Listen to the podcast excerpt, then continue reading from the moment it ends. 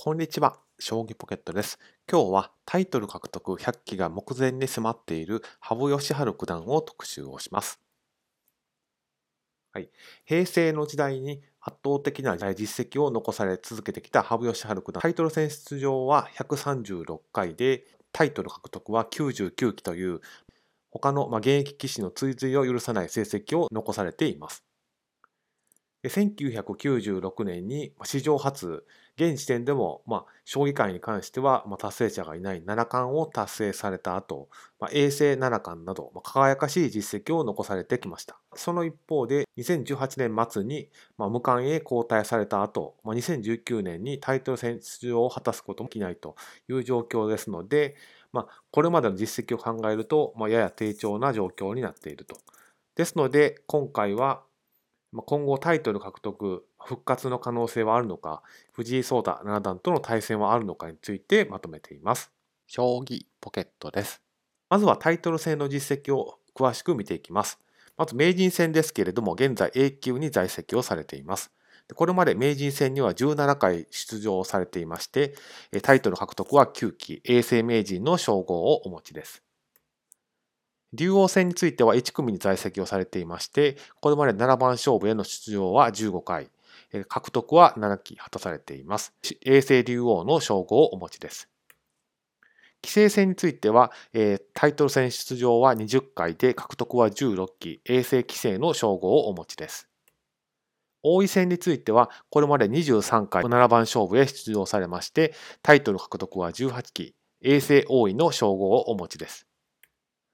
王座戦については、これまで26回5番勝負に出場されまして、タイトル獲得は24期です。他のタイトルの永世称号にあたる名誉王座の称号をお持ちです。棋王戦については、5番勝負の出場が17回に対してタイトル獲得は13期で永世棋王の称号をお持ちです。王将戦については、7番勝負への出場は18回で、獲得は12期、永世王将の称号をお持ちです。実質的な全盛期を過ぎてから、えー、新しくタイトル戦が創設された栄養戦に関しては、これまで7番勝負への出場歴はありません。将棋ポケットです。はい、続いて、羽生善治九段のこれまでのタイトル戦を詳しく見ていきます。まず、1989年の竜王戦で初めてタイトル戦で出場されたんですけれども、この時に初タイトルの竜王を獲得されました。そして、1990年に、まあ、当時の第一人者と言っていい谷川浩司二冠に竜王位を奪われてしまいます。1991年には棋王を奪取をしまして、ここから長いタイトルホルダーの時代が続いていきます。1992年に谷川浩司竜王から奪回しまして三冠にそして1993年には五冠を達成されます。そして1994年には六冠を手にしまして、まあ、1995年には七冠へ挑戦をされます。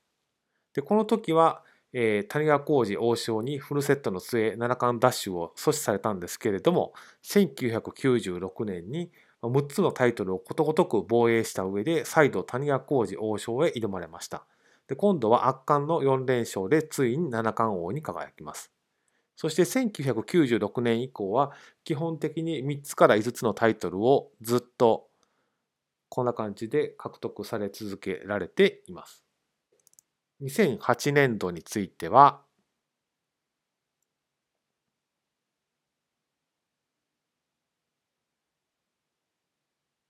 2008年度については7つのタイトル戦すべてに出場を果たすという快挙を達成をされています。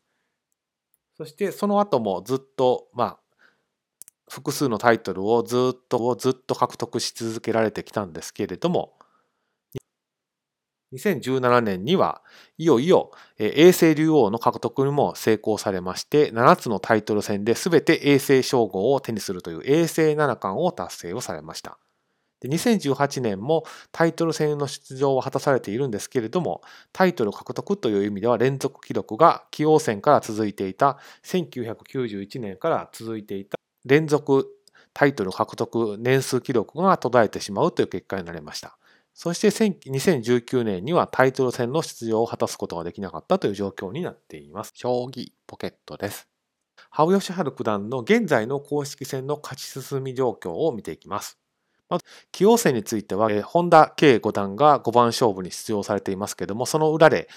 予選が始まっています。で、羽生善治九段はおそらく挑戦者決定トーナメントにシードされているというふうに思われます。王将戦については、現在7番勝負が開幕していますけれども、挑戦者決定リーグで4勝2敗で残留を果たされています。名人戦については A 級に在籍されていまして、2勝4敗と不調の成績になっています。次は久保九段との対戦が組まれています。栄養戦については団位別予選の2回戦で敗退をされました。棋聖戦は二次予選の2回戦に進出をされていまして、戸部七段との対戦が組まれています。王位戦については挑戦者決定リーグに在籍をしていまして、まもなく、挑戦者決定リーグが始まるものというふうに思われます。王座戦については挑戦者決定トーナメントにシードをされていると思われます。竜王戦は1組に在籍をしまして、現在ランキング戦が始まっているところです。ですので、当面としましては、棋聖戦と王位戦でどのような成績を残されるのかについて、動向に注目するというのは、現在の羽生善治九段の公式戦になります。将棋ポケットです。はい。では、現状の羽生善治九段の強さはどれくらいなのかについて、まレートの観点から他のタイトルホルダーと他のタイトルホルダーと比較をしてみたいというふうに思います。まず、トップは渡辺明三冠でして、ただ一人ま、レートが2000を超えている状況です。その後に続くのが、東島正幸竜王名人と長瀬拓也二冠で、共に1950を超えています。でその後に続くのが、木村和樹王位と羽生善治九段でして、1800台をキープをされています。ですから結論としましては、上位3名の方と差ができつつあるんですけれども、依然としてタイトルホルダーの予備軍の一員にはいると。だからいつタイトル戦に出場し、タイトルを獲得してもおかしくはない実績は残されているというのは現在の羽生善治九段の、まあ、強さっていう観点からの状況になります。将棋ポケットです。では2019年度にどどこまで勝ち進まれたのかについてこちらでまとめています。まず、棋王戦については挑戦者決定トーナメントの準々決勝で敗退をされています。